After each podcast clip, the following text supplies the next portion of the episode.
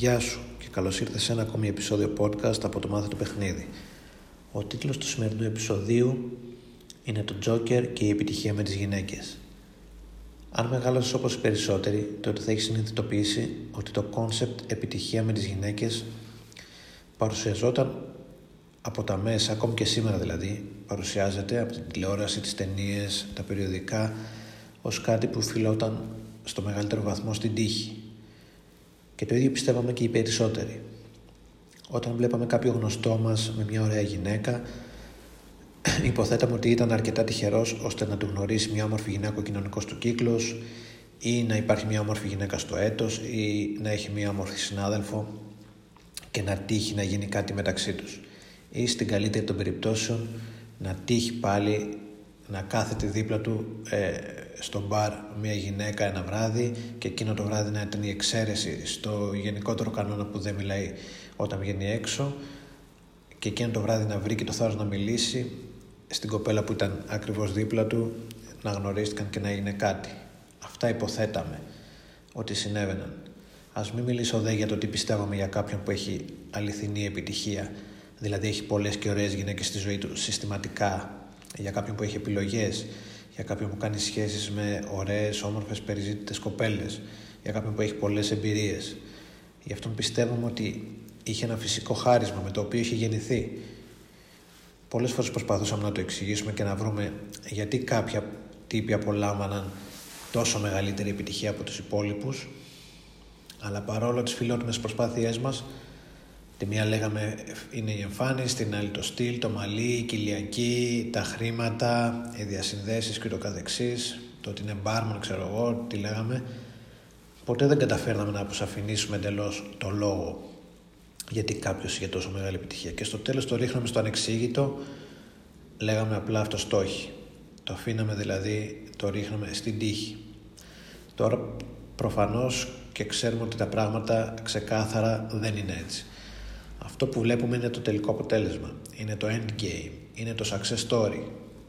Πίσω από τον τύπο που εσύ λες ότι απλά το έχει, μπορεί να είναι κάποιος που οι γονείς του τον μεγάλωσαν ενθαρρύνοντάς τον να παίρνει ρίσκα. Ή τον μεγάλωσαν κάνοντάς τον να αγαπάει τον εαυτό του και να έχει αυτοεκτίμηση και ωραία αυτοεικόνα.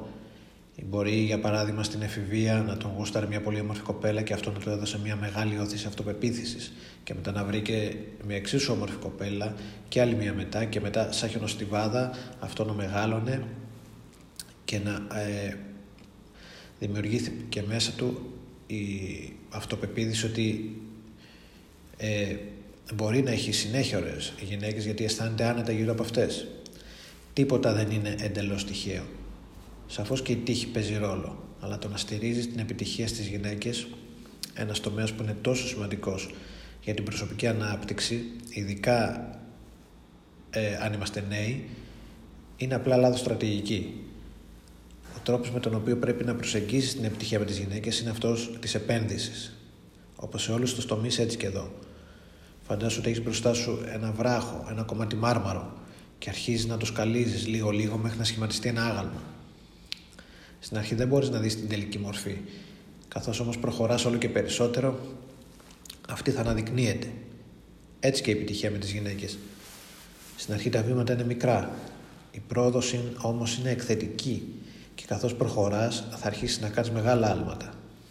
Και θα σου δώσω δύο συμβουλές. Μην αποθαρρυνθείς στην αρχή που θα κάνεις μικρά βήματα και δεν θα βλέπεις αποτελέσματα. Συνέχισε να προχωράς, εμπιστεύσου τη διαδικασία, εμπιστεύσου την επένδυση, Βάλε μέσα χρόνο, κόπο και προσπάθεια. Αλλά όταν έρθει η ώρα για τα μεγάλα άλματα, να είσαι έτοιμος. Να είσαι έτοιμος να τα δεχτείς. Μην αρκεστείς τα λίγα. Δέξου τις ανταμοιβές που θα σου προσφέρει η διαδικασία. Η επιτυχία με τις γυναίκες ακολουθεί εκθετική πορεία. Ξέρουμε ότι είναι καλλιεργήσιμη. Μπορεί κάποιος να την αναπτύξει. Αλλά θέλει προσπάθεια, κόπο και χρόνο. Όχι όμως τόσο πολύ χρόνο όσο νομίζουν οι περισσότεροι, ούτε όμως τόσο λίγο όσο νομίζουν κάποιοι.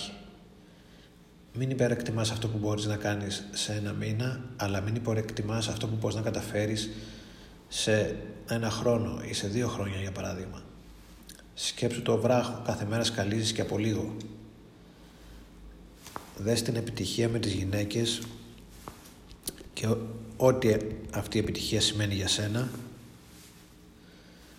είτε θες μια πετυχημένη σχέση είτε θες να έχεις πολλές γυναίκες στη ζωή σου είτε το βλέπεις σαν αυτοβελτίωση και θες να βελτιώσεις την αυτοεκτίμηση, την αυτοεκτίμησή σου, την αυτοεικόνα σου, να θες να είσαι ελκυστικός, να μπαίνεις σε ένα χώρο και να κερδίζεις τα βλέμματα.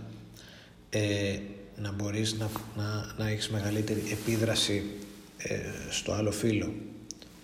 Ό,τι και αν είναι αυτό, απλά μην το αφήνεις στην τύχη. Καθημερινά άνθρωποι κερδίζουν τον τζόκερ. Δεν βασίζεις όμως την οικονομική σου κατάσταση στην ελπίδα ότι κάποια μέρα θα το κερδίσεις κι εσύ.